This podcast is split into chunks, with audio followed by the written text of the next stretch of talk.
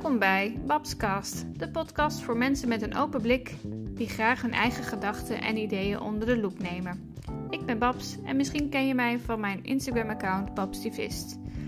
Daar uit ik mijn activisme op het gebied van intersectioneel feminisme, duurzaamheid, privileges, diversiteit en politiek.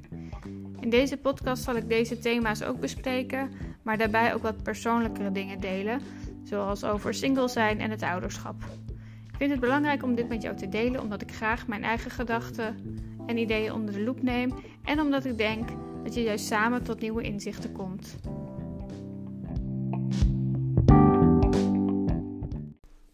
Deze aflevering gaat over schulden. Ik vind dit een interessant onderwerp omdat ik jaren met kinderen heb gewerkt die opgroeiden in gezinnen die uh, er financieel niet zo goed voor stonden. En omdat ik benieuwd ben naar de effecten van deze coronaperiode op mensen met schulden. En ik denk ook dat deze periode meer mensen in de schulden helpt. Bedrijven gaan failliet, mensen raken hun baan kwijt of kunnen minder uren werken. Um, ik praat hierover met Ronald Edman en Hendrik-Jan Derksen. Ronald is een ervaringsdeskundige, heeft zelf schulden gehad en heeft uh, ja, dat op eigen kracht opgelost. De methode die hij daar zelf voor heeft bedacht, heeft hij uh, verwerkt in een app, de Schuldwisser. Op zich is een app uh, die je helpt bij het inzichtelijk maken van je schulden um, en je Hè, daar de administratie en de planning in te maken, niet heel bijzonder. Maar wat ik wel bijzonder vind, vind aan Ronald is dat hij uh, de manier waarop hij zijn uh, publiek zeg maar aanspreekt. Zijn doelgroep via Facebook en Instagram. hij doet het op, een hele laagdrempelige manier, in begrijpbare taal, hele praktische tips. En hij heeft echt een hoe ik het noem, eh, niet lullen maar poetsen mentaliteit. En daarom vond ik hem interessant om met hem te spreken. Ook natuurlijk omdat hij ervaringsdeskundig is. Um, met Hendrik Jan spreek ik meer over uh, de maatschappelijke gevolgen. Um, hij werkt, hij heeft lang als jongerenwerker gewerkt en werkt nu um, voor de onderwijsagenda in Nijmegen. Dus hij heeft veel te maken met scholen, scholieren, studenten die, uh, ja, die soms niet goed mee kunnen draaien in deze coronatijd om toch thuis het onderwijs te gaan volgen. Maar eerst wil ik beginnen met wat fragmenten uit een documentaire. Het is de documentaire De Schuldmachine. Die is gemaakt door Camille Zwart en is in 2019 uitgezonden bij Tweedok. Ik zal een link naar deze documentaire in de show notes zetten. Um, in deze documentaire worden jongeren uit Amsterdam Zuidoost gevolgd die problematische schulden hebben. En er is een, uh, een instantie, die heet Ons Bank, die deze jongeren helpt. Um, daarbij, uh, het gaat ook over bijvoorbeeld zelfvertrouwen, uh, weten wat je wil, um, welke studie wil je gaan volgen, of wat wil je worden. Um, en om daar naartoe te gaan werken. Um, ja, en deze jongeren zitten eigenlijk een beetje gevangen in het, in het schuldensysteem. Ze hebben schulden, ze hebben daar weer boetes over gekregen, rentes, rentes op boetes. En zo lopen schulden, kunnen schulden heel hoog oplopen. Een op de vijf jongeren in Nederland heeft problematische schulden. En de grootste schuldeisers zijn eigenlijk, is eigenlijk de overheid. Uh, dat is meestal de Belastingdienst of het CJIB. Ehm, ik laat een aantal geluidsfragmenten zien. Uh, horen. en daarin hoor je um, Willem Los. Hij is, hij is een coach bij ons bank, dus hij helpt um, deze jongeren uh, om te gaan werken aan hun schulden. Uh, dit doet hij vrijwillig, maar hij is daarnaast al 35 jaar werkzaam in de financiële sector en weet dus heel veel hoe het werkt. En helpt hen ook met het, het, plegen van telefoontjes. Hij weet natuurlijk uh, heel goed de, de, juiste mensen te vinden. Um, Ons Bank is een stichting die streeft naar een meer menselijke omgang uh, met schulden.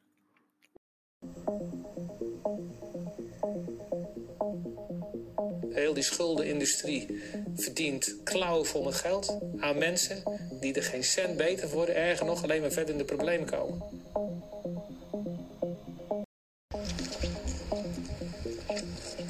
Loop in deze wereld tegen zoveel dingen aan en ik zit er al zo lang in. Ik, zit zo, ik heb heel veel met deurwaarders te maken van allerlei uh, verschillende soorten. Je ziet gewoon enorm veel, veel verschil in de manier van werken. En uh, partijen die van 80 euro 820 euro maken, dat doen voor, voor uh, niet voor één vordering, maar die hebben volgens mij 45.000 vorderingen per jaar op die manier ingediend. Die hebben er gewoon een verdienmodel van gemaakt. En dan is dat verdienmodel erop gebaseerd dat je zo snel mogelijk kosten oppompt en dan beslag leggen. Uh, en ik vind gewoon niet dat het kan. Je hoorde net dus Willem Los over hoe de ja, schuldmachine in Nederland eigenlijk werkt. Het volgende fragment hoor je hem praten met iemand aan de telefoon.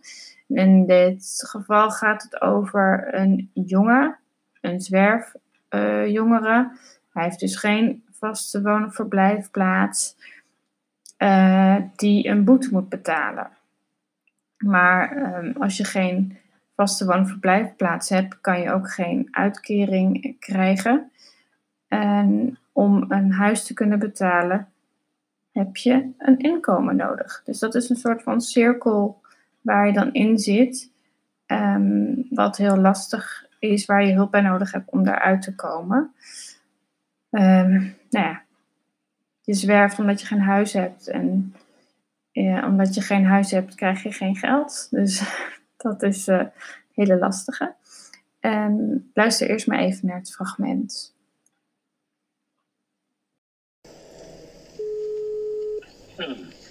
Ik heb gebeld uh, omdat ik nieuws heb van de advocaat.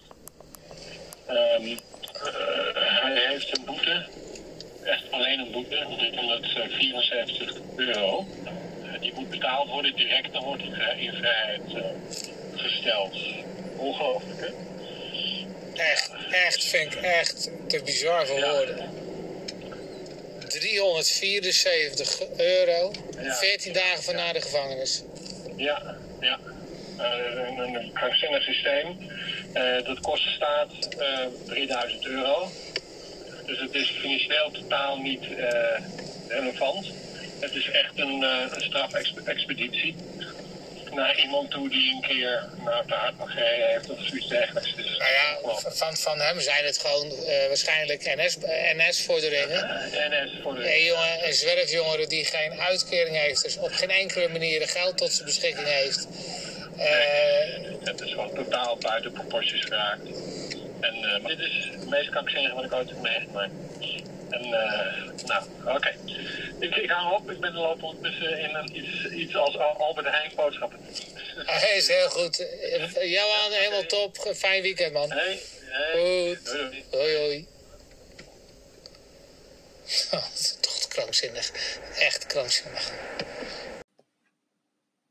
Nou, zoals je hoorde is deze jongen dus opgepakt omdat hij een aantal boetes open had staan. En in totaal hadden die het bedrag van volgens mij 345 euro.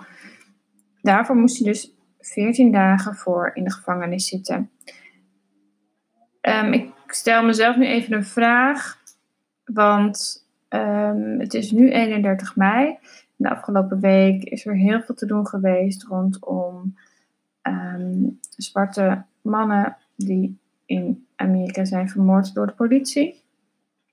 Uh, in dit fragment gaat het ook om een jongen die zwart is en dus um, dakloos en geen geld heeft.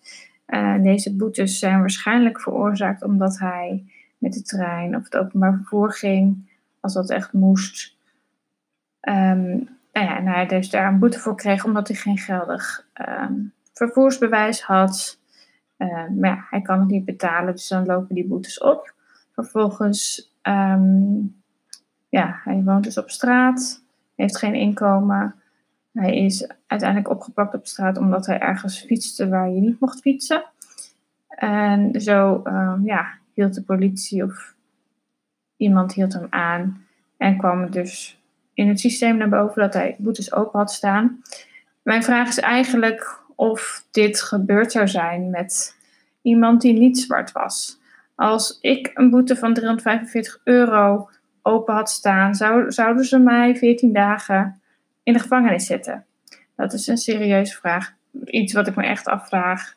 Uh, ik denk het niet, eerlijk gezegd.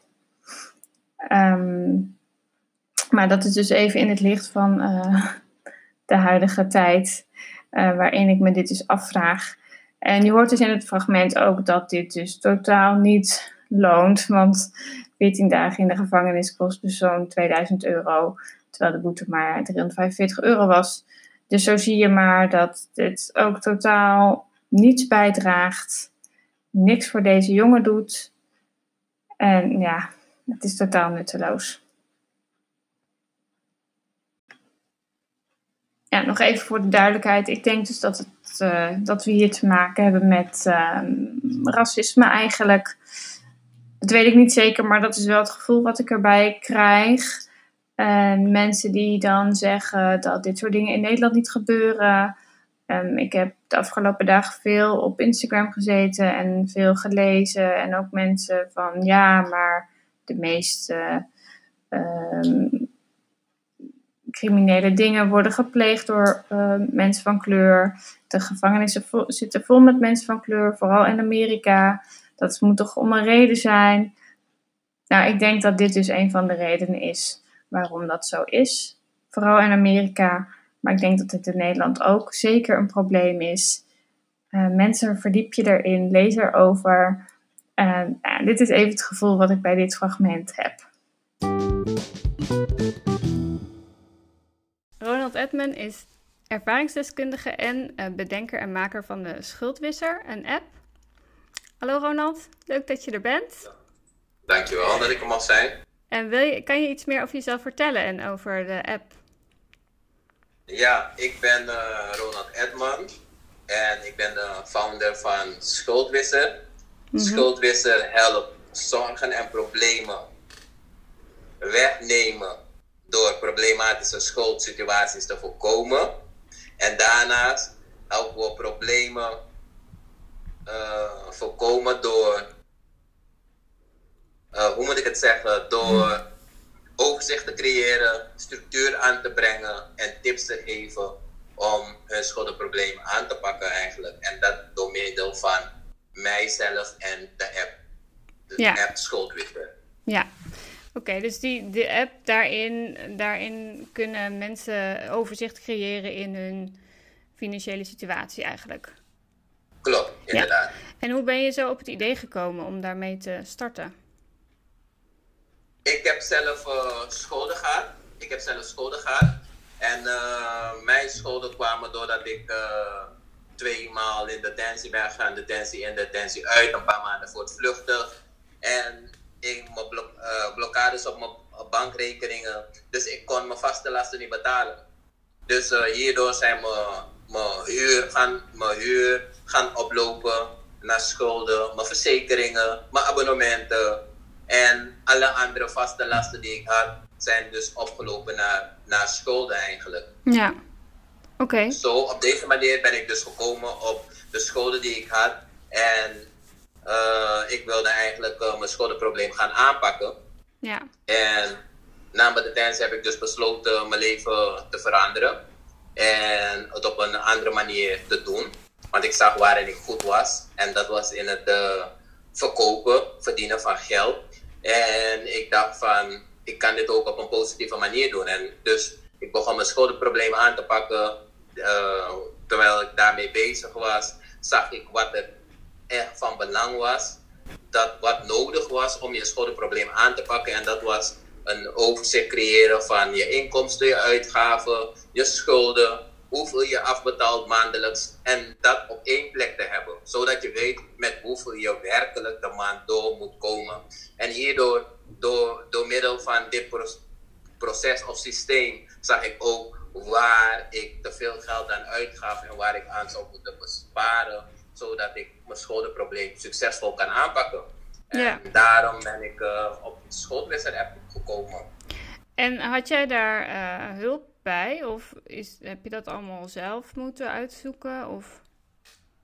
Ik, ik, heb het, ik heb het zelf moeten uitzoeken. Ik, uh, na, de, na mijn detentie ben ik weer uh, ingetrokken bij mijn moeder. En je weet het, wanneer alle schuld, schuldeisen zo aan je deur komen, dat de moeders al heel snel zenuwachtig en, en, en bang zijn van hé, hey, betaal je schulden, tref een regeling, ga hulp zoeken, want ik vind het niet leuk dat deurwaarders aan mijn deur komen. Mm. Dus uh, mijn moeder adviseerde me om naar uh, de gemeente te gaan, om uh, hulp te zoeken. Ja. Eerlijk gezegd wilde ik het niet. Ik wilde het niet omdat ik, ik, ik vond dat het mijn probleem was en dat het mijn schulden zijn en dat ik het zelf moet aanpakken. Maar omdat ik er weer ingetrokken was bij mijn moeder, haar huis, haar regels, dacht ik van laat me dat even doen voor jou. Om te laten zien dat ik het probeer. Zo, om die reden ben ik dus naar de gemeente gestapt. Maar terwijl ik bij de gemeente was, zei de gemeente van uh, de schulden waar ik toen van afwist, dat uh, ze niet hoog genoeg waren om hulp te krijgen. Mm, Oké. Okay. Dus ik moest, ik moest eigenlijk mijn schuldenprobleem dus eigenlijk zelf aanpakken. Want ik was weer begonnen met school. Dus ik had geen baan. Dus ik kon niet in de school komen. Dus ik moest het uh, zelf aanpakken. En de schulden waar, waar ik van afwist, waren maar 3000 euro. Mm. Kijk, in Nederland heb je geen systeem waar je kan zien hoeveel schulden en waar je schulden allemaal zijn. Dus Mm. uh, alles waarvan ik wist was 3000 euro. Naarmate dat ik begon met betalen, kwamen alle andere schuldeisers opdagen. En toen besefte ik dat ik 20, meer dan 20.000 euro aan, aan schulden had. Ja, maar ja, het kwam dus omdat jij geen overzicht had. Um, Klopt. uh, dat je dat dus niet wist en dat je daarom dus de hulp niet kreeg. Hmm. Klopt, en daarom neem ik ze ook niet kwalijk. Ik was Nee, maar- Ja, stiekem maar, genoeg was ik blij daarom, wa- want ik kon zelf mijn problemen gaan oplossen en zelf gaan leren waarin ik, uh, uh, hoe moet ik het zeggen, ja, wat je nodig hebt. ja, wat ik nodig had eigenlijk. ja, dus, dus dat heeft er waarschijnlijk bijgedragen tot wat, waar je nu bent. Eigenlijk. Inderdaad. Ja. Dus voor jou heeft het wel goed uitgepakt eigenlijk. Tenminste, dat zeg je zelf. Uh, maar ik denk ook dat er best wel veel mensen zijn die dat niet zelf kunnen. Ja, denk ik. Dat, heb ik, dat is me zeker opgevallen nadat jij me adviseerde om de documentaire van Schone Machine te bekijken. Hmm. En uh, daarvoor zag ik het ook bij wat, wat vrienden om me heen. Maar die documentaire liet me echt wel zien uh, hoe het werkelijk uh, in elkaar zit eigenlijk. Dat niet iedereen zoals mij is.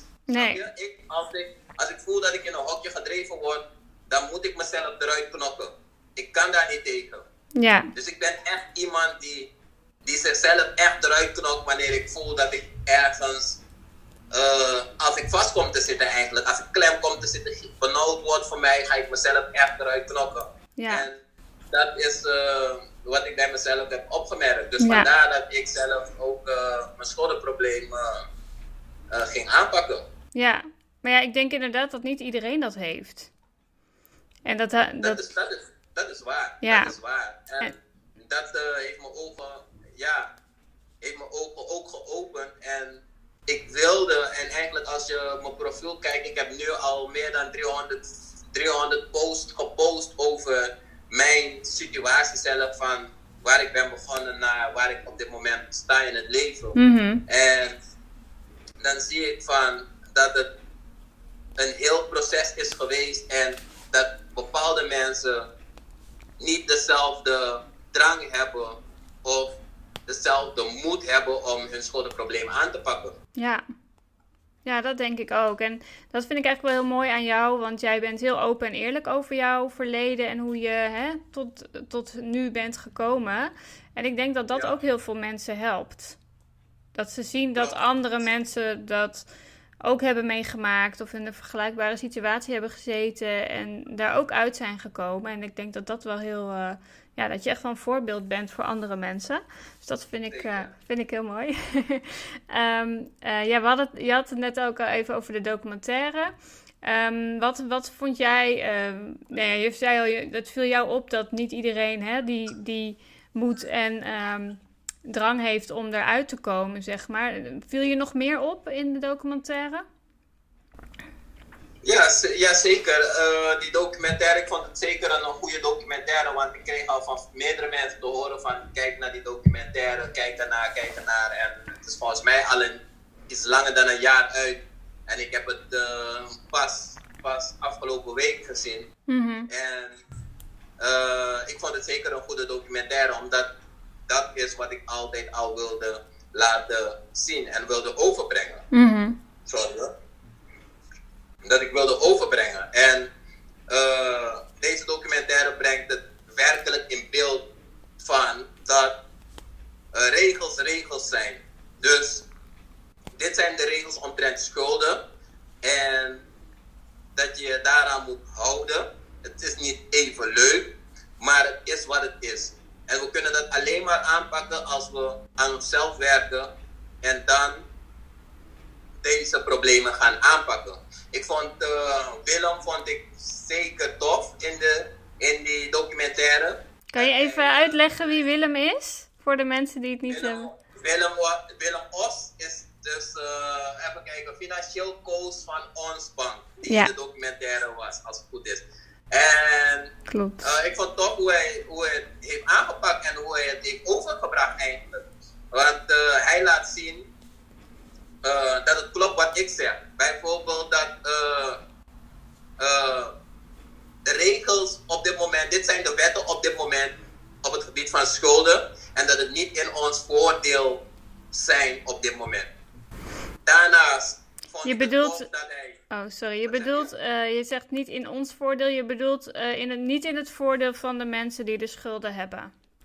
Toch? Klopt, dat bedoel je. In het voordeel van de mensen die schulden hebben. Ja. En daarnaast vond ik het tof hoe, hij, hoe zijn dochter erbij kwam kijken uh, tijdens hij bezig was met de aanmaningen.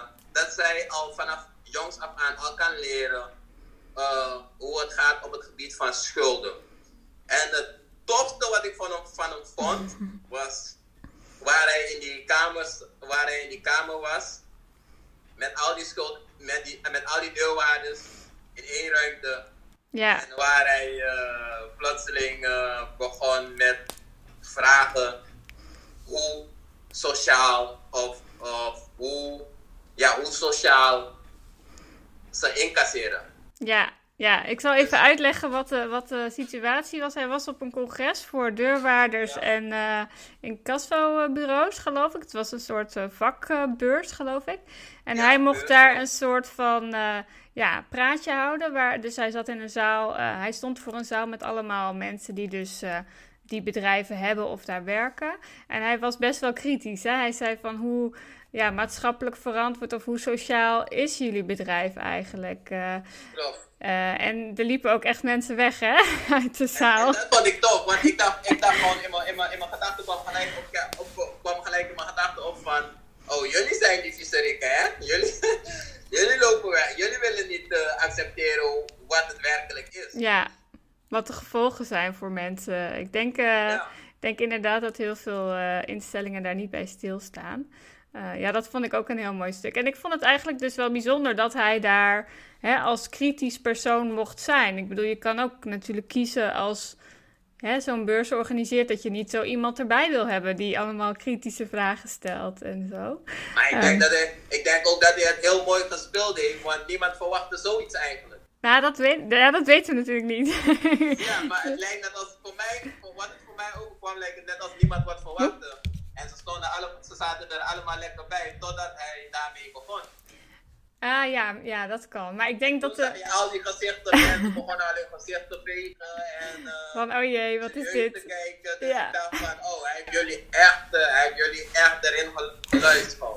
Ja, misschien wel. Maar misschien dat de, de... Ik denk dat de organisatoren van de beurs wel van tevoren hebben gevraagd van, goh, wat is... Dat zou, dat zou, ja. dat zou, misschien, dat zou misschien kunnen. Ja. Maar dat ze het gedaan hebben, vond ik dan tenminste tof. Dat ze hem de kans hebben gegeven dat hij het kon overbrengen aan, aan de die, deurwaarders. Aan die mensen die, ja, die het moeten horen eigenlijk. Ja, ja. klopt. Um, nou, je had het net al over van dat er dus in Nederland geen plek is waar jij een overzicht kan vinden van je schulden. Um, dus dat iedereen dat weer voor zichzelf op een rijtje moet gaan krijgen. En dat is natuurlijk al best wel een hele stap, denk ik, voor mensen. Um, ja. Weet jij of daar in andere landen wel zoiets voor is of niet? dat, dat, dat, durf, dat kan ik echt niet nee, zeggen. oké. Maar dat zou denk ik ook een, eh, een goede oplossing zijn. Of een ja, goed, eh, goed iets zijn voor mensen die schulden hebben. Dat er een plek is waar eh, alles bij elkaar komt. Ehm, heb jij nog andere ideeën of dingen die volgens jou anders zouden moeten op het gebied? Kijk, eh, dat, eh, ik wil daarop even teruggaan. Kijk, eh, op dit moment zijn er, is er geen plek. Het zou tof zijn, het zou handig zijn als er een plek was voor waar je naartoe kan gaan om te kijken waar en hoeveel je aan schulden hebt. Maar wat mij is opgevallen tijdens het aflossen van mijn schulden, hebben mijn schuldeisers me altijd weten te vinden. Mhm. Is misschien niet leuk wanneer je denkt van hé, ik ben bijna klaar met aflossen van de schulden waarvan ik op dit moment af, van af weet. Maar het is altijd, als er een andere schuld naar boven komt, is het tenminste belangrijk dat je gewoon weet van oké, die schuld had ik nog. En oké, geen probleem, dan ga ik het op dit moment sneller aflossen. Ja, Dus het is nog steeds een, een, een herinnering van, oh, je bent nog niet klaar.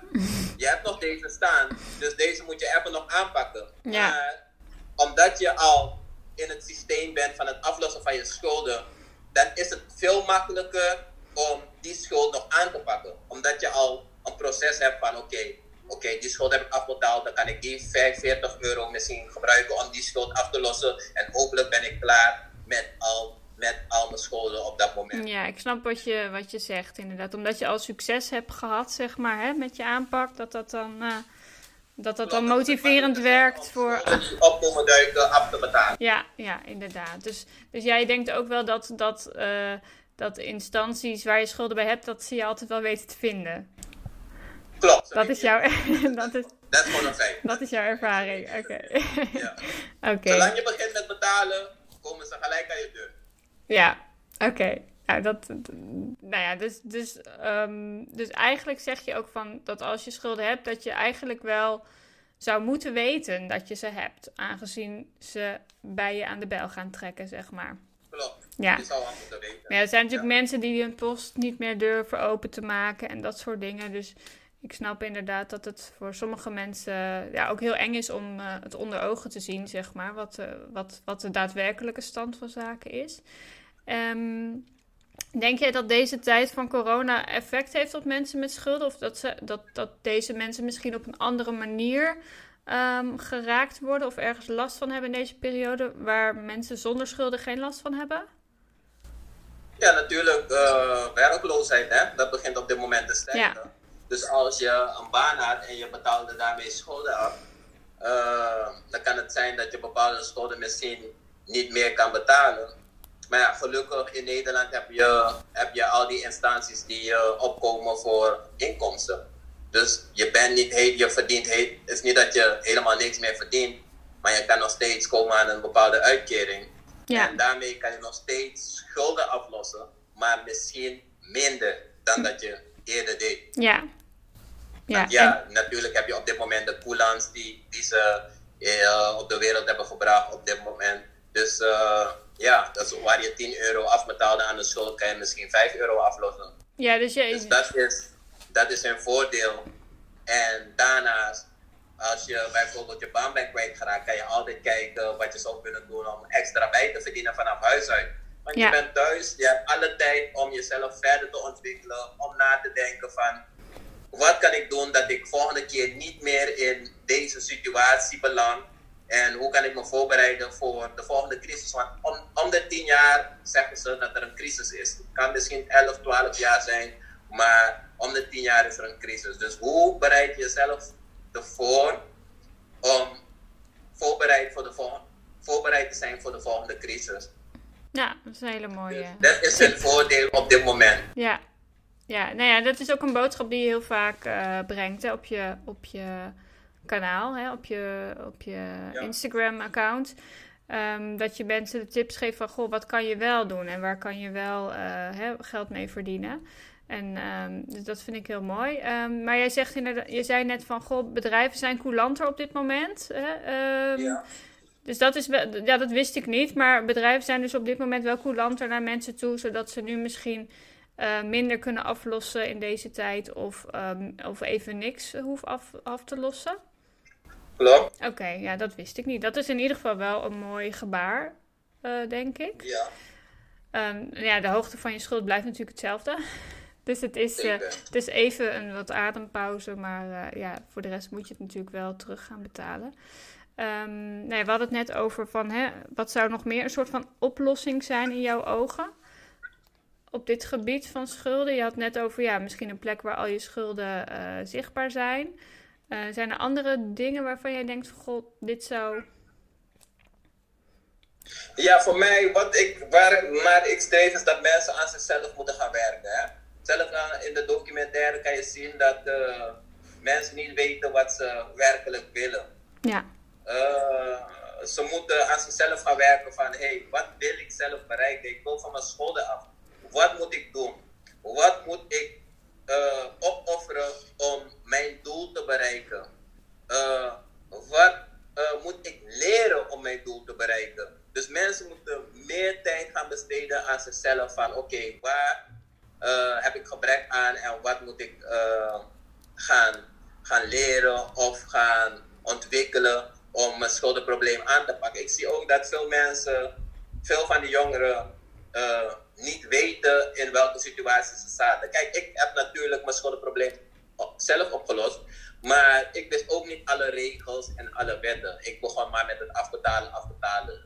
Nu, tijdens deze periode, leer ik meer eh, over de wetten en de regels. De laatste jaren ben, heb ik dat dus een, een vriendin, of een, een vriendin van een neef van mij, zij, eh, is, zij doet de juristenopleiding. En elke vraag dat gaat over schulden, zet ik gelijk bij haar door.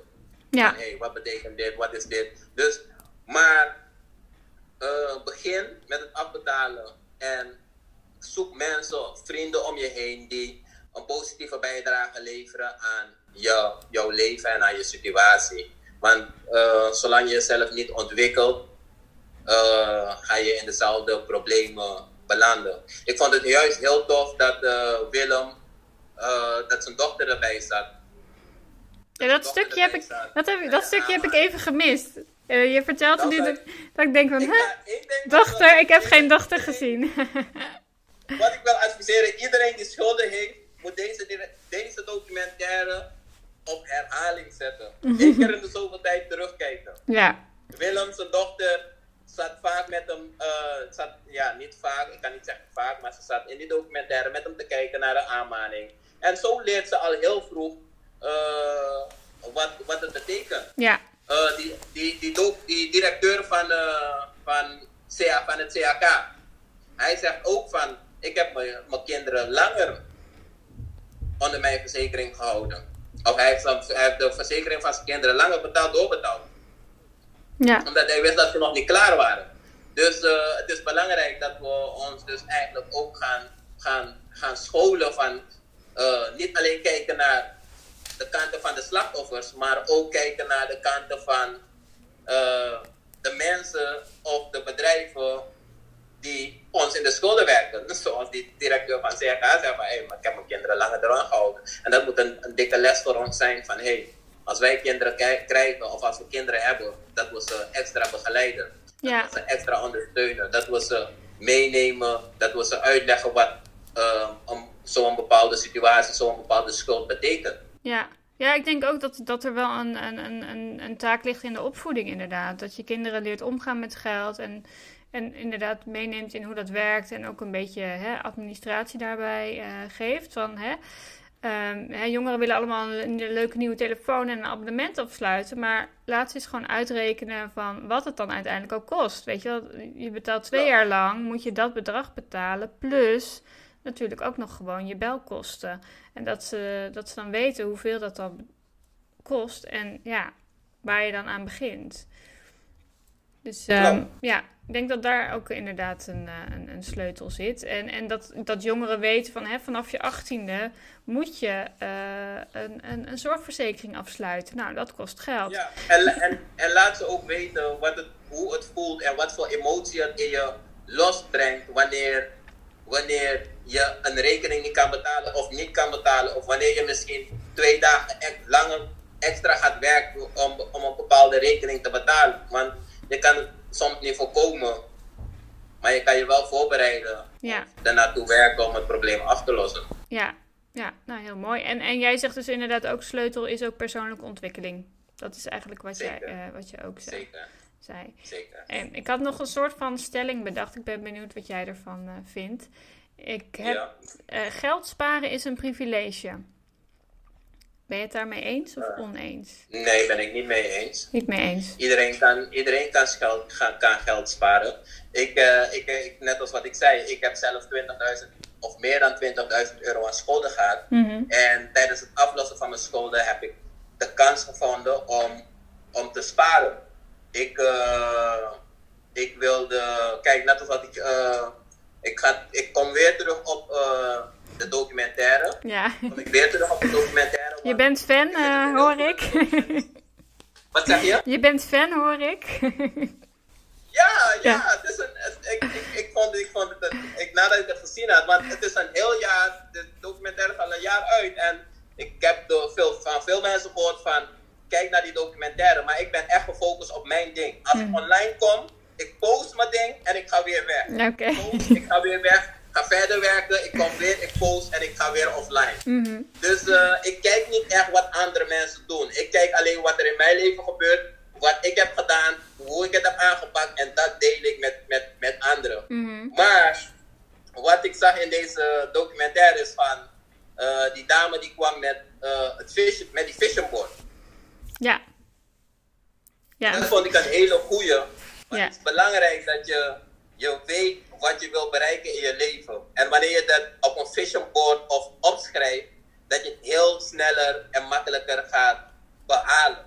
Ja. Eh, net als wat ik zei, kijk, eh, ik heb hier een voorbeeld bij. Kijk, in 2013 heb ik, eh, heb ik geschreven wat ik wilde bereiken. Oh, wat leuk. En dat heb je nog bewaard.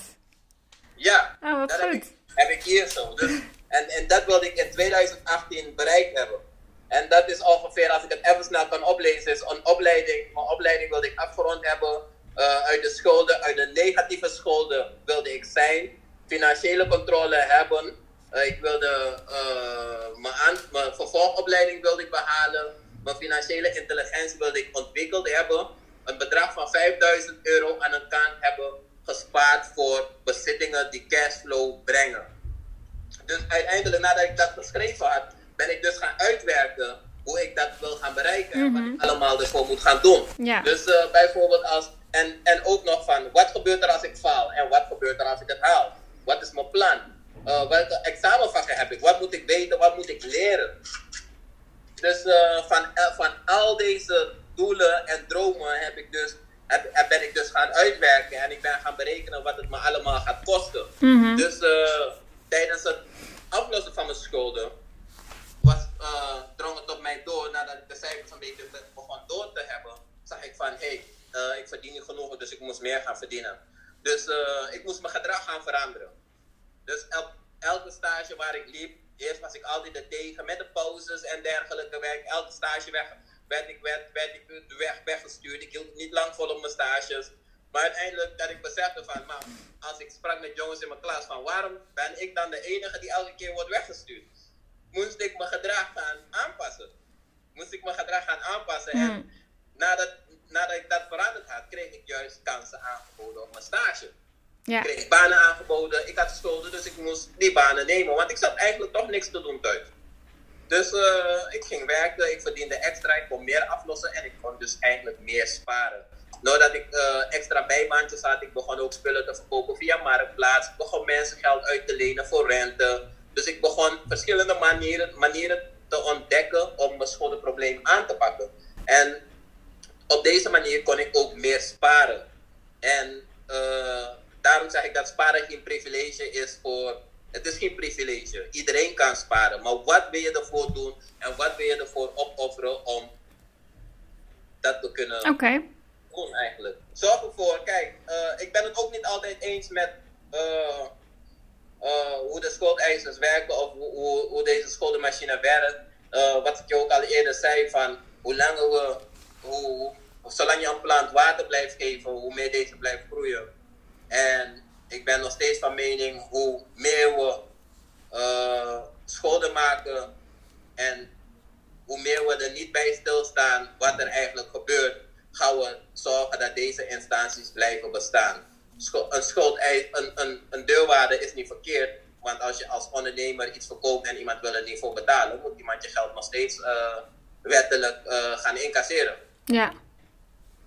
Maar als je, uh, hoe moet ik het zeggen, als je toevallig door, door iets niet kan betalen, zorg ervoor dat je tenminste een betalingsregeling treft. Zodat je niet dieper in de schulden komt en dat deze schuld niet hoger wordt. Mm Ja. Dan maak je constant iemand anders rijker en jij wordt er alleen maar aan de armen van. Ja. Wat ga je doen? Je gaat jezelf je gaat ontkennen. Je gaat uh, jezelf willen verdedigen. Of je gaat iemand anders de schuld willen geven van je situatie. Maar het is je eigen situatie. Dat zijn de regels op dit moment. Uh, werk ermee. Pas wanneer je je schuldenprobleem hebt opgelost, dan kan je, ben je sterk genoeg om in de aanval te gaan. Om tegen dit soort systemen te vechten. En als, uh, en als, uh, en als onrechtvaardig is dat je een schuld krijgt, net als de belastingsschuld van dat meisje in die documentaire, ja. dan moeten er meerdere mensen zijn met dezelfde situatie voordat je dit probleem kan aanpakken. Want als het goed is, is de kind, kinderopvang toeslag. Ja. Ja, volgens mij is het, is het nu uh, behandeld en zijn de mensen in gelijkheid gesteld. Ja, klopt. Nu ook dat... met de, zorg, de zorgtoeslagaffaire. Snap je? Ja. Dus hoe meer mensen opkomen, hoe meer mensen hun pro uh, ervoor op uitkomen, hoe meer mensen hun problemen proberen aan te pakken, hoe meer mensen ervoor uh, uitkomen, hoe eerder we dit, deze problemen kunnen gaan aanpakken. Ja, ja ik zal maar even. Vooruit. Ja, ik zal inderdaad even kort uitleggen. Dat ging inderdaad over de kinderopvangtoeslag. Um, dat is bij best wel wat mensen misgegaan hè, een aantal jaar geleden, waarbij de kinderopvangtoeslag uh, naar de kinderopvang zelf werd over, uh, overgemaakt. Hè, en dus niet naar de mensen, maar naar de kinderopvang zelf. Ja. En die ging failliet en toen moesten de mensen alle kinderopvangtoeslag terug gaan betalen. En daardoor ontstonden dus enorme schulden bij gezinnen die soms twee of drie kinderen op die kinderopvangtoeslag hadden, uh, kinderopvang hadden.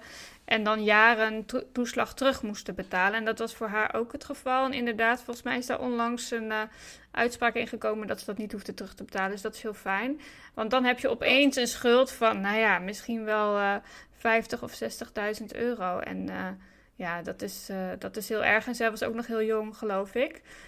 Um, dus dat is, ja, dat is heel fijn voor die mensen dat dat gelukt is. En dat, dat klopt inderdaad, dat is gelukt omdat ze zich hè, hebben gegroepeerd. Hè. Iedereen die, daar, die daarmee te maken heeft gehad, hebben ze een groep gevormd en zo.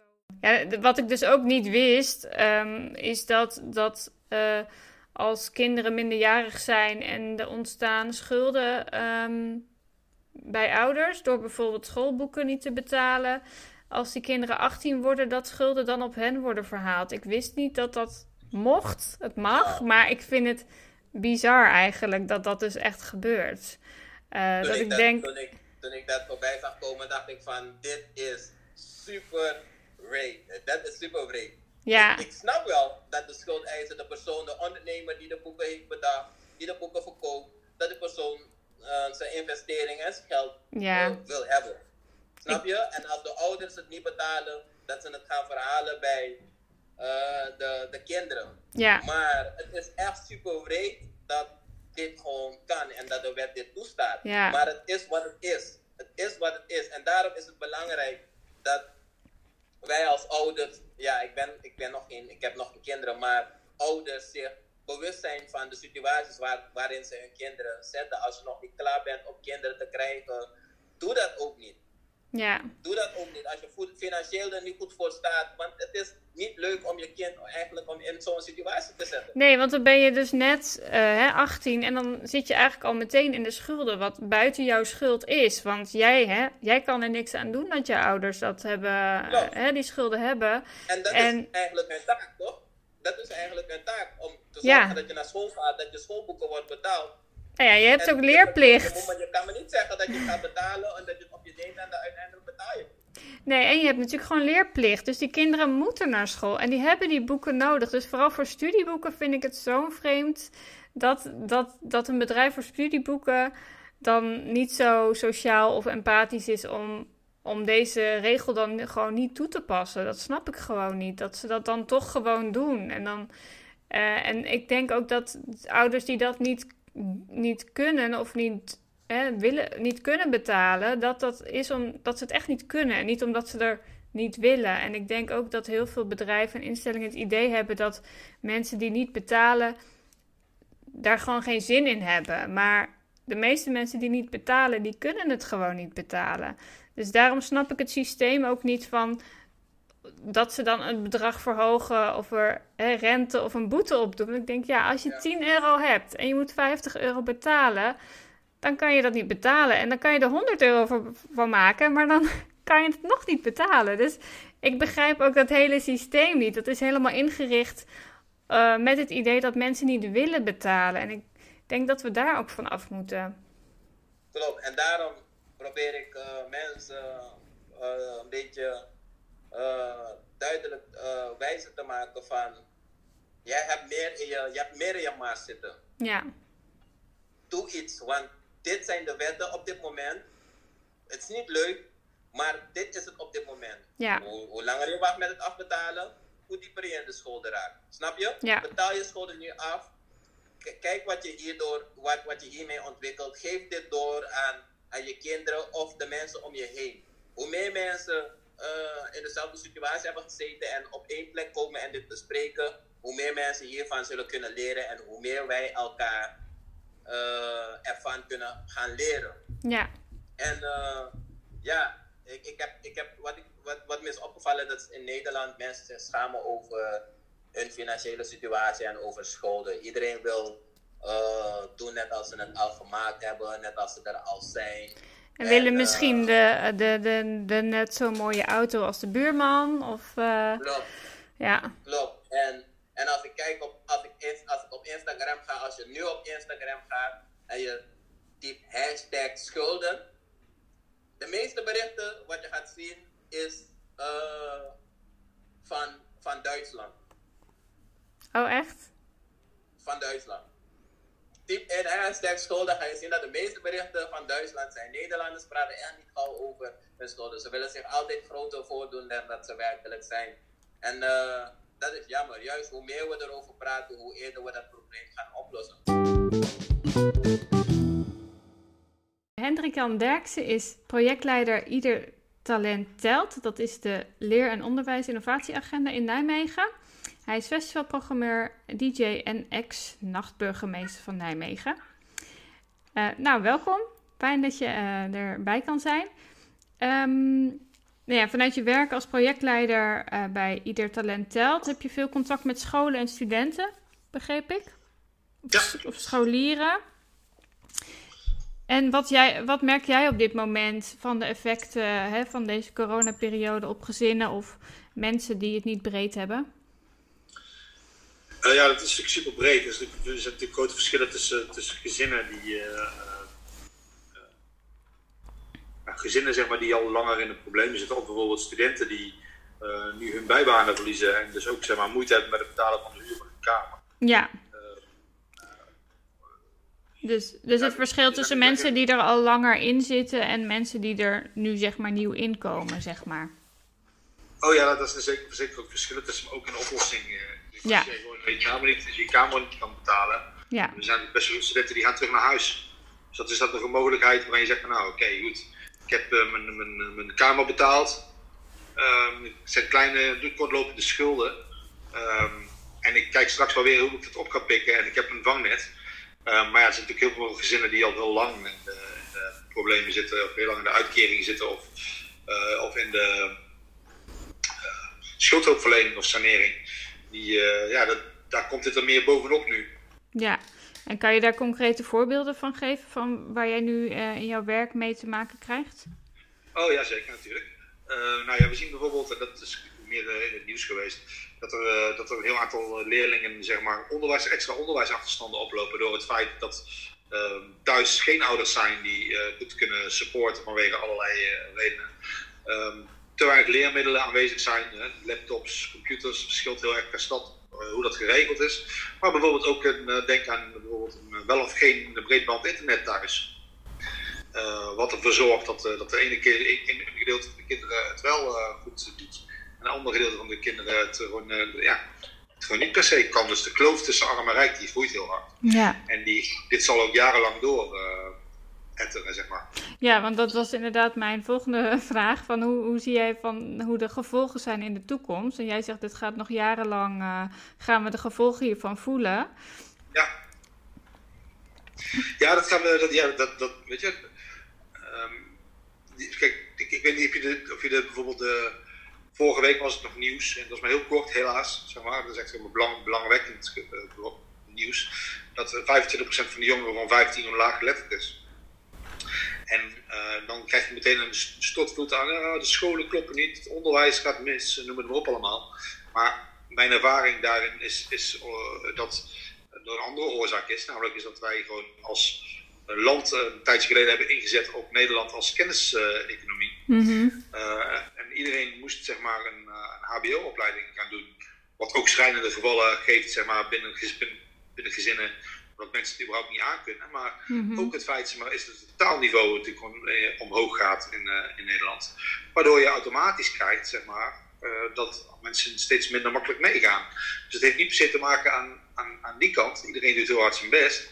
Ehm, maar het heeft een groot deel te maken met het feit dat het, het algemene gemiddelde zeg maar, moeilijker wordt. Ja, dus het is, ze hebben zeg maar de lat hoger gelegd. Waardoor het... steeds hoger, die leggen we steeds hoger. Ja, Dus die is niet zeg maar, eh, dat, dat is iets wat, zit- dat is een ontwikkeling. Plus zeg maar aan de andere kant eh, eh, ja, hebben we zoiets van, eh, van bijvoorbeeld voor mensen die op niveau 2 eh, zitten op het ROC, ja, daar een stadskwalificatie halen, hebben we in Nederland bijna geen banen meer. nee. Dus dat wil zeggen, wij leiden mensen letterlijk op tot armoede of een eeuwig durend bestaan aan toeslagen. Hendrik Jan noemt hier toeslagen, maar ik denk dat hij bedoelt uitkeringen. Dus dat mensen eigenlijk hun hele leven in een uitkering zitten, omdat er geen banen zijn eh, op het niveau waarvoor zij zijn opgeleid. Dan los van wat het met mensen doet, zeg maar, Mhm. psychisch natuurlijk, dat ze dat ervaren, is het maar zo dat een heel groot gedeelte van de mensen ehm, ja, niet meer eh, volledig deel kunnen nemen en zich niet volwaardig burger kunnen voelen. Vanwege de keuzes die gemaakt zijn van Nederland moet kenniseconomie worden. Ja. Ja, we hebben, we hebben juist de, ook de, de, de mensen die juist praktisch worden opgeleid, die hebben we heel hard nodig. En dat zien we juist in deze tijd. Hè? De mensen die Ja. hè, in de supermarkten werken. ehm, en, en dat, Mondkapjes maken. ja, die hebben we juist heel hard nodig. En, en jij zegt dat, dat door de, hè, de, de trend, dat, dat, dat die juist eh, uit het oog worden verloren. Ja, weet je, en, dan zijn het vaak nu ook dingen die tijdelijk, eh, ehm, die in tijdelijkheid eh, aangepast worden. Hè? Ik bedoel, waar is zo'n mondkapjesding? Wordt dat iets wat straks eh, standaard wordt? Zoals bijvoorbeeld na 9-11 eigenlijk gewoon heel veel maatregelen die toen tijdelijk zouden zijn, we nu nog steeds hebben. Omdat daar gewoon ook op een gegeven moment industrie en lobby achter zit. Of verdwijnt dat weer? En dat wil gewoon zeggen dat gewoon, of zeg maar, heel simpel, ehm, zoeken we zo meteen nieuwe lage lonenlanden om, om dat soort dingen te. Ja, Dus eh, de kans op uitval en armoede, die, eh, die, eh, ja, die wordt gewoon, die, die, die organiseren wij met z'n allen. Dus de overheid is ook ongeveer de gemeenste schuldeiser. Dus je gaat over de percentages zeg maar, die er bovenop schulden worden gedaan. Dus ja, het adagium van de VVD, wat op VVD, maar de partijen hebben natuurlijk ehm, geagendeerd. Hè. Laat natuurlijk de Partij van de Arbeid en het CDA, als in de overheid zitten, de zelfredzaamheidsideologie. Eh zorgt ervoor dat mensen, mensen ook niet zien als mensen met een issue of, eh, of met problemen die we moeten helpen, maar, maar met mensen die zelf hun eigen ondergang hebben voor, veroorzaakt. Terwijl als je er sec naar kijkt, eh, organiseren wij dat zo met z'n allen, omdat wij eh, dit ook vinden. ja, Of wij niet. Goed, een, Ja. een groot deel van de partijen. Ja, ik begrijp wat je die, zegt. die. Ja, en, dat, eh, en dat, dat komt inderdaad ook in de, in de documentaire terug. Hè, dat de Belastingdienst en, eh, en, en dat soort eh, eh, ja, overheidsinstellingen, dat dat de grootste Ja. schuldeisers zijn bij de meeste mensen. Nou, voor, als het gaat over jongeren bijvoorbeeld. Ja. zij is dat bijvoorbeeld de duo. Ja. Uh, en, en, niet te vergeten, wat, wat wij zagen, uh, eerlijk, ik ben hiervoor jarenlang ook uh, jongerenwerker en social worker geweest. Mm -hmm. Ik doe het zelf nog steeds voor een deel voor in Arnhem als nu interim, interim zakelijk leider van een, van een jongerencentrum slash poppodium. Mm -hmm. is dat bijvoorbeeld doordat wij vanaf 18 zorgverzekeringswet hebben gehad, zeg maar, die verplicht werd voor jongeren. Uh, veel jongeren dachten, ja, ik kan dat niet betalen of ik ga die kosten niet betalen. Um, dat is de grootste schuldeiser bij jongeren, is, ja. uh, zijn zorgverzekeraars. Ja, dus we hebben dan ook dat met z'n allen georganiseerd. Ja, ja en, en uh, het blijkt dus dat jongeren daar niet op voorbereid zijn om, om dan op een achttiende een zorgverzekering te gaan betalen. Nou ja, op voorbereid, op voorbereid. Wij, hebben, wij, die jongeren, die moeten dat geld ergens vandaan halen. Ja. En, en dan kunnen mensen zeggen, andere mensen zeggen, ja, dat is prioriteit te stellen, moeten ze maar geen auto of brom op op. Dat geldt voor veel jongeren zo, maar dat geldt ook voor veel jongeren dat dat geld zeg maar, nodig is om bij te dragen aan het gezinsinkomen. Ja. Wat zij bij bedienen, dat moeten ze afdragen voor een groot deel. Ja. En weet je, dingen als internet en, uh, en, en een, een mobiel, mobiele telefoon zijn tegenwoordig gewoon essentieel om überhaupt te kunnen functioneren in onze samenleving. Ja. Dus, uh, en ook op school en uh, studie ja. en dergelijke, ja. En je hebt natuurlijk de participatiewet die twee jaar geleden is, uh, is begonnen.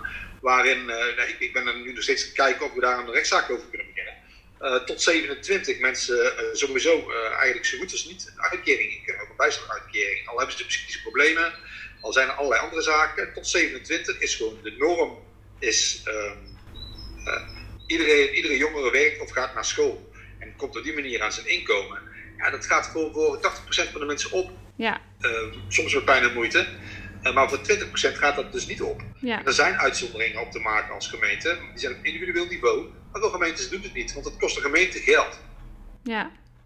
ja op de dat... korte termijn wel, hè? Ja, inderdaad. Op de termijn niet, maar op de korte termijn wel. Ja, maar dat, en dat zie je inderdaad ook terug in de, in de documentaire. Die gaat ook juist uh, over jonge mensen die al ja, best wat schulden hebben.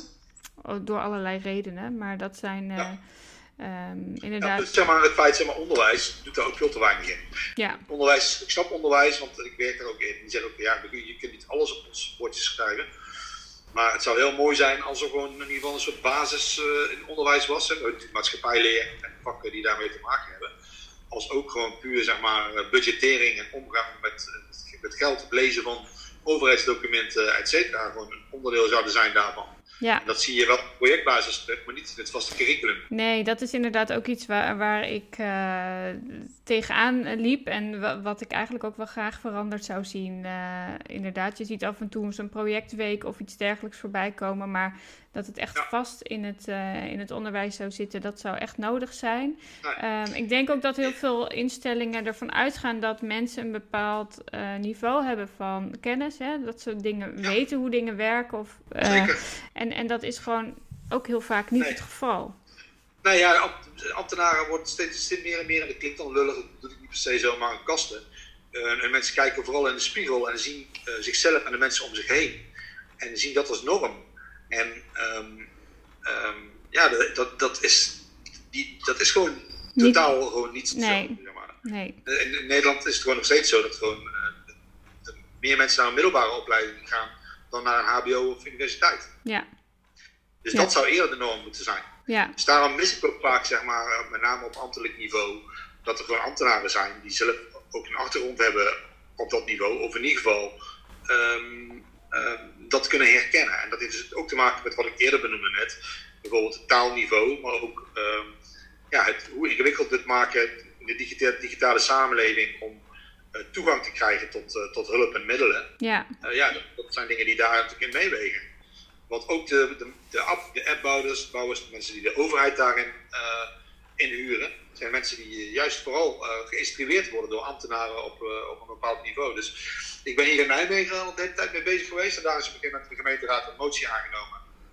Um, dat uh, zeg maar, alle uh, gemeentelijke documenten op maximaal BE-niveau uh, moeten worden gedaan als ze te maken hebben met geld en financiën. En met voormalig um, Tweede Kamerlid Sini Usdiel zijn we heel erg hiermee bezig geweest om, ja, om te kijken naar, naar, naar, taal en wat doet taal, zeg maar. En wat, wat kun je als overheid doen om, uh, om te communiceren op een niveau dat iedereen het ook daadwerkelijk ja. snapt. De inhoud van je, van je, van je brieven. En dat geldt voor de duo, dat geldt voor zorgverzekeraars, et Ja. Voor al dat soort instellingen. En Ja. eh, dit- dit- dit, dit klinkt natuurlijk vanuit misschien van, ja, wat heeft dit met schulden te maken? Hè?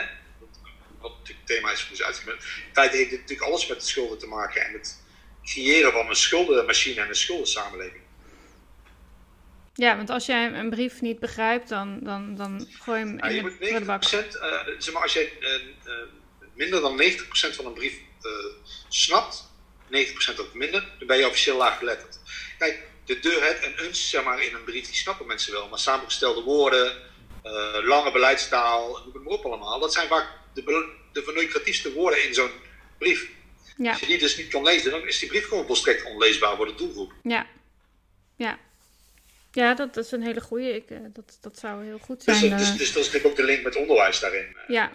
ja, Ja, dat, dat, zeker. dat je dit aan de ene kant ziet. En je ziet ook gewoon dat, dat er nu ook wel wat ogen worden geopend daarop bij docenten en bij eh, scholen. Maar jij zegt dus dat in de gemeente Nijmegen ze dus al een, een, een, een beleid hebben, zeg maar, dat brieven op een Ja. bepaald niveau moeten zijn. Oké. Nou, dus- niveau. ja, En dat is zeg maar eh, gewoon eigenlijk het niveau waarop we ook eh, nieuwkomers laten functioneren om toegang te hebben tot hoger onderwijs. eh, maar ook, en, en MBO. Ja, ja, ik, Daar zijn ook formules voor, er zijn bedrijven voor die dat kunnen doen. ja, die dat ook kunnen checken. Eh, je ziet ze gelukkig steeds meer. Eh, ook voor mensen met een beperking bijvoorbeeld. ja, Een, een, een kennis van mij is daar heel druk mee bezig. Eh, ook met bijvoorbeeld het, het hertalen van de, van de persconferenties naar eh, niveau van de verschillende doelgroepen, samen met doelgroepen. ja, En dat zijn natuurlijk initiatieven die heel waardevol daarin zijn. Ja, wat mijn inziens ook verplicht zou, een plicht zou moeten zijn van je overheid. Het is gewoon een zorgplicht, ja. een informatieplicht. En dat zouden we op landelijk niveau moeten doen. Ja, inderdaad, want ik woon in Breda, dus ik, ik ga wel even onderzoeken of dat in Breda ook het geval is. Eh, En als dat niet zo is, dan eh, ja, wil ik me daar wel voor inzetten. Ja, want je jij, weet jij zit zelf, eh, jij kent Daan via, de, via Breda in elkaar. Ja, eh, Daan de Neef is, eh, eh, is gemeenteraadslid voor de VVD en zo ben ik via hem met jou in contact gekomen. Ja, precies. Ik, ja, ik ben aan het overwegen om politiek actief te worden, dus vandaar dat dit soort dingen me erg aanspreken. Niet bij dezelfde partij als Daan, dat niet. Maar, ehm, maar daarom ja, spreken dit soort dingen en, eh, ehm, eh, mij heel erg aan. Ik heb, ik heb 3,5 jaar een stichting gerund hier in Breda. Die zich inzetten voor kinderen die opgroeien in sociale financiële achterstandssituaties. Dus. Ehm, ja, ik ken, eh, ik ken dit soort gezinnen ehm, eh, Ja. best goed. Eh, dus vandaar ook dat dit onderwerp mij, ehm, mij heel erg aanspreekt. En ik me Ja. heel erg kan ja, inbeelden in de situatie die jij schetst. Dat zijn ook situaties die ik ken, zeg maar. Ehm, ja, we hebben het nu vooral gehad over wat er allemaal mis is. Maar ehm, heb jij een idee van, goh, wat zouden... Nou ja, je zegt al, hè, als we de taal eh, aanpakken... dat dat ook al een heel groot een oplossing zou kunnen Nou ja. zijn. De, de, de, wat ik nou net al even benoemde, eh, het zelfredzaamheidsstadium moet gewoon natuurlijk gewoon eigenlijk gewoon de prullenbak in om te beginnen. Ja, Want eh, ja, niet iedereen is zo zelfredzaam als we willen. En als we het niveau van zelfredzaamheid optrekken, vallen er gewoon steeds meer mensen uit. En Ja. ehm, ja, ook de manier van kijken naar, eh, naar, naar mensen. Hè. Natuurlijk is dat het Rutger Brechtman, alle mensen deugen. Goed, ben ik ook niet helemaal, eh eh, ehm, hoe zeg je, één op één fan van. Maar in feite, zeg maar, het feit zeg maar, dat het een oproep is ehm, voor zeg maar, het mensen van, zeg het, schulden, schulden, er zit natuurlijk al, in- zit natuurlijk al in de naam. Het valt natuurlijk samen met zeg maar, eigenlijk gewoon, nou goed, nu ga ik wel diep, maar ook met zeg maar, eh, zeg maar, de, de reformatie en, eh, en eh, protestantisme, wat we in Nederland heel erg hebben. Schuld en boete. En eh, eh, ja, daar moeten we, daar moeten we, gewoon, eh, daar moeten we gewoon, gewoon van af. En ik merk dat helaas nog niet eh, goed genoeg. Dat, ehm, een van de dingen waar ik mee bezig ben geweest is onder andere, eh, ik denk die spelen nu zijn basisinkomensverhaal, hè? volgens mij krijgen. Eh, maar goed, aan de, daar nog voor ligt dat, dat wij gewoon inmiddels al lang heel goed weten wat werkte om mensen uit uitkering en bijstand te krijgen. En dat is voor een groot deel gewoon gelijkwaardigheid, eh, coaching, ja, eh, genoeg vrijheid. Maar ik, ik heb, dat is een hele lijst geweest van onderzoeken. Die zijn samengevat in een onderzoek hier in, in Nederland. Ehm, Dus uh, een andere manier van benaderen uh, is natuurlijk ook van belang. En Ja. natuurlijk het feit dat we gewoon verdienmodellen hebben gehangen aan schulden. Ja. De Nederlandse overheid die verdient gewoon echt veel geld. En zeker als het tussen de zorgverzekeraars en de duo erbij trekt. Aan het maken van schulden. Dus hun belang bij het oplossen daarvan is ook niet zo heel erg Nee, groot. klopt. Klopt. Dus de perverse prikkels die wij zelf hebben, daar hebben aan te hangen. En zien we bijvoorbeeld ook maar weer het uh, toeslagenaffaire nu. Hè? Maar ook specifieke gezinnen waar ook gewoon die juist al, zeg maar, uh, vaak mensen zijn die in een uh, bepaalde situatie zaten. Die gewoon helemaal kapot zijn gemaakt vanwege uh, etnische en, en klassendiscriminatie. Ja. ja, wat laatst ook in, uh, ja, eindelijk is toegegeven door de Belastingdienst. Ja, hè? ja zeker. Um, maar ja, dat, dat, dat heeft nogal wat consequenties. En zeker als het de stapeling betreft van dit soort dingen.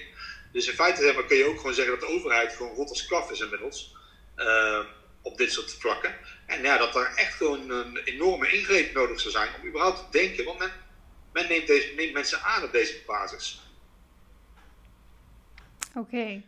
Dus, dus, daar, zou, ja, daar is ja. zeg maar heel veel nodig. Ja. Uh, maar ik denk inderdaad dat taal, hè, waar jij het net al even over had, hè, ook over dat schuld en boete. Ik denk dat taal ja. inderdaad ook een heel krachtig uh, middel is uh, waar je ja. dingen mee kan veranderen. Um, dus ja, je zegt. Maar we hebben wel heel veel jongeren bijvoorbeeld gehad, maar ook ja. dus de ouderen zijn gemiddeld het best af in Nederland van heel de wereld. Maar dat hangt er echt maar af vanaf per welke groep je het bekijkt. Ja. En daar is ook digitalisering en taal natuurlijk gewoon een heel belangrijk. Het speelt daar ja. heel belangrijke rol. Ja, je ziet nu natuurlijk hè, dat het contante geld al steeds meer verdwijnt uh, ja. Uit, uh, uit de wereld. En alles moet met een DigiD en dergelijke geregeld worden. En ja, heel veel mensen kunnen dat gewoon niet. Of, um, nee. ja. Nee, die, die, dat, dat niveau wordt gewoon abstracter vaak. En met name ook, de, weet je, dat zou nog één zijn. Met een tweede, uh, efficiëntie, efficiëntie boven alles. We hebben nou gezien wat in coronatijd toe heeft geleid. Maar dat geldt natuurlijk ook aan het verdwijnen van de, gewoon de hulppunten. De, de, post, de postbode, de, de hulpkantoren, ja. de bankgebouwen in de wijk, et cetera, zijn natuurlijk verdwenen. Omdat het gewoon te weinig opleverde of te veel geld kostte. Of, ja. zeg het verkeerd, de aandeelhouders konden daar natuurlijk gewoon minder geld. Dus geld naar de aandeelhouders. Dus ja, dan moest efficiënt worden gewerkt. Wat dus betekent dat er gewoon steeds minder laagdrempelige hulp of laagdrempelige informatie aanwezig is. Ja. Nou. Dus die drempel wordt al hoger, ook voor mensen die hulp zoeken. Ja. ja. Al is het een klein beetje hulp. En ook uh, met de, de, verschuiving van de, de, van de zorg zeg maar, naar, uh, naar gemeentes toe, hè, de decentralisatie. Gaat steeds meer geld naar de eerste en tweede lijn. En steeds minder geld naar preventie, naar de voorkant. Ja. Hè, dingen die kunnen voorkomen dat mensen uitvallen of voorkomen dat de situatie erger wordt. Ja. ja daar is gewoon zeg maar, maar 5% van het geld heen gegaan. Terwijl was gezegd van, dat dat eigenlijk de oplossing is. De reden waarom dat de gemeentes zeiden van ja, wij willen graag decentralisaties, want wij kunnen dat goedkoper, lag hem vooral in de aanname dat dat zou komen door uh, uh, meer en betere preventie en collectief werken. En, en, wat wordt er nou niet gedaan? Juist die twee. Mm. Zeker ook in voorkoming van armoede, de psychische problemen daardoor, et cetera. Ja, hij zou dat gewoon heel veel kunnen oplossen. Ja, ja. Nou, duidelijk. Ja, ik merk dat jij, uh, daar, jij daar veel van weet. Ja, van het laatste weet ik zelf niet zoveel. Dus, uh, maar dat geeft niet, daarom uh, ben jij er om daar ja. meer over te vertellen. Ja, weet je, ja nee, ik, ik, heb niet zo heel veel hele hoge hoop zeg maar, voor de komende tijd hierover. Dat er heel veel dingen gaan veranderen. Met name omdat gewoon electoraal in Nederland gewoon een, een drama is op dit vlak. Um, ja, daar ja. hoop ik ook op mensen, sociale raad, sociale leden, zeg maar, van ook uh, partijen als de BVD, waar er ook gelukkig een heel hoop mensen van zijn, die toch dit soort discussies ook in de partijen aan de kunnen maken. Ja. Um, want uh, ja, helaas van andere partijen uh, moet het momenteel niet komen. En ter linkerzijde is er natuurlijk ook gewoon heel weinig behoorlijke oppositie te vinden. Um, maar gelukkig zijn dit wel zaken, hè, die we net, nou net benoemden, die gewoon wereldwijd wel meer aandacht krijgen. He, er is natuurlijk steeds meer aandacht voor uh, ongelijkheid wereldwijd, ja. um, ja, armoede, um, eerlijke verdeling, basisinkomen wereldwijd, et cetera. Dus je ziet wel heel veel ontwikkelingen en heel veel ideeën en heel veel onderzoeken. Maar op beleidsniveau uh, zou het heel fijn zijn als ook daadwerkelijk daar uh, verandering ja. plaats zouden hebben. En daar ja. speelt politiek natuurlijk een belangrijke rol in. Ja, en, maar het is natuurlijk ook belangrijk dat de, de mensen de, die, die het beleid maken en de mensen in de Tweede Zeker. Kamer een afspiegeling zijn van de samenleving. En Ja, Ja. Dat, dat, dat is natuurlijk een, een, ideaal beeld. eh, ja, wat, ook daarin steeds lastiger is geworden is. Nou, is, eh, wat- nogmaals, ik kan hier over praten. maar ehm, eh, het feit is dat we zijn de afgelopen eh, 30 jaar 35% van, ons volks, van onze volksvertegenwoordiging verloren. Vanwege gemeentelijke herindelingen zijn er, zijn er veel minder mensen actief, zeg maar, bestuurder. Juist op de levels tussen, zeg maar, die, eh, de mensen zeg maar, op straat en de, de Tweede Kamer ja, en de steeds grotere gemeentes, eh, door de steeds grotere invloed van de EU, is het ook gewoon zo dat, dat er gewoon steeds meer met aanbestedingen en grote en, en, eh, conglomeraten moet worden gewerkt, waardoor ook eh, voor Kamerleden het niveau van wat je moet hebben om te kunnen functioneren ook steeds hoger wordt. Dus als wij dat op deze manier blijven organiseren, dan is dat gewoon een onmogelijkheid dat je daar een afspiegeling krijgt. Hmm. Oké. Nou, dankjewel voor je eh, bijdrage. Eh, ja, je hebt best wel wat nieuwe dingen gezegd voor mij in ieder geval. Dus ik heb genoeg om nog over te gaan lezen.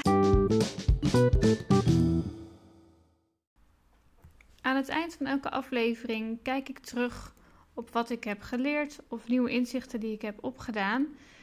En die noem ik Golden Nuggets. En dan hoor je dit geluid. De Golden Nuggets van deze week ehm, zijn uit de documentaire in ieder geval. eh, waar, wat ik heb geleerd en wat ik niet wist, is dat ehm, ouders ehm, die schulden hebben en minderjarige kinderen, zodra een kind 18 jaar is, is het mogelijk dat schuldeisers de schuld bij, de kind, bij het kind gaan proberen te incasseren. En dat vind ik echt super raar. Want als minderjarig kind kan jij er niks aan doen dat je ouders schulders, schulden hebben of schulden maken. Ehm, bijvoorbeeld omdat jij studieboeken nodig hebt voor je studie, je bent leerplichtig ehm, en je ouders betalen die studieboeken niet.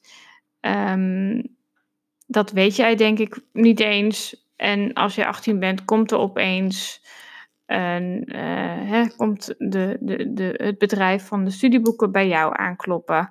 Met misschien wel eh, een boete die is opgelopen omdat die al een tijdje open staat. Ja, ik vind het echt belachelijk dat dat dus mag voor de wet. En in, in, de, in de documentaire zit dus ook een fragment over studieboeken. En het gaat om Van Dijk boeken. Dat is een heel groot eh, bedrijf wat heel veel studieboeken voor scholen eh, levert.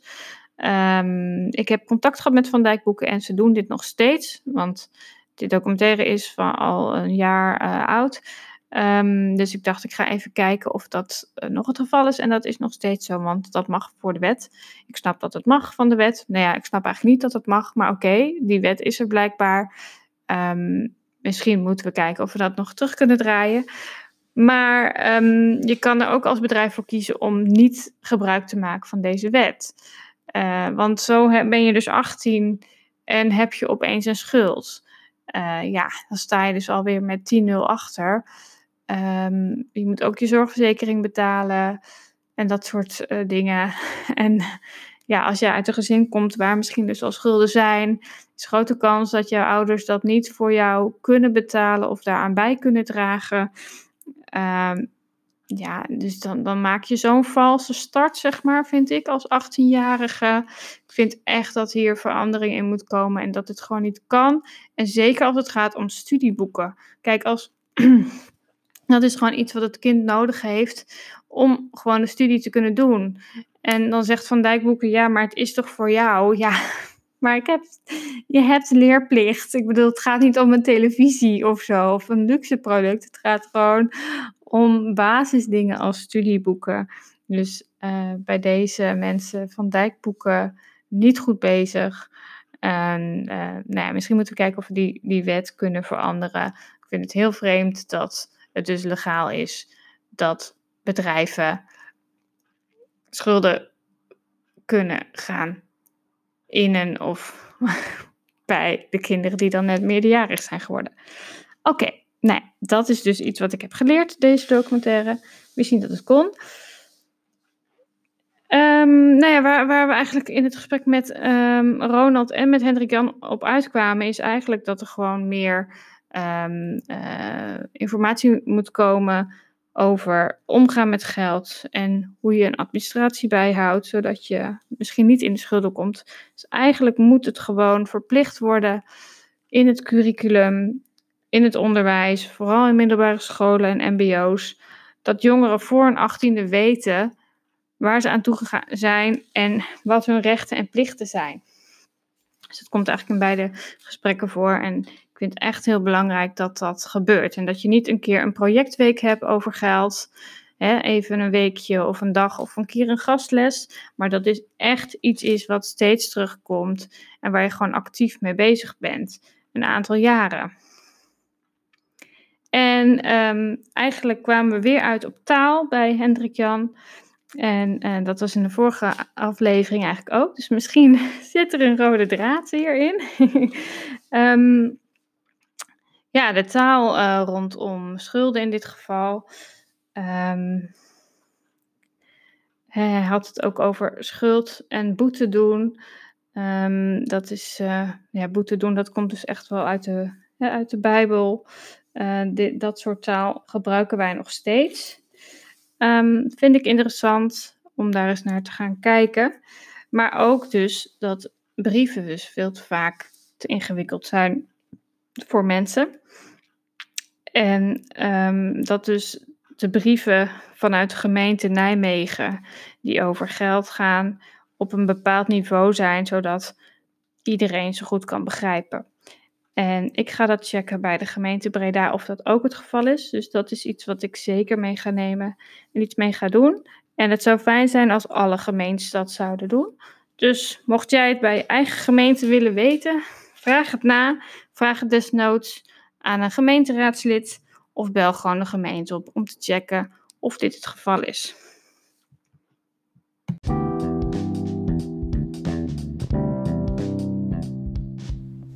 Bedankt voor het luisteren naar deze aflevering.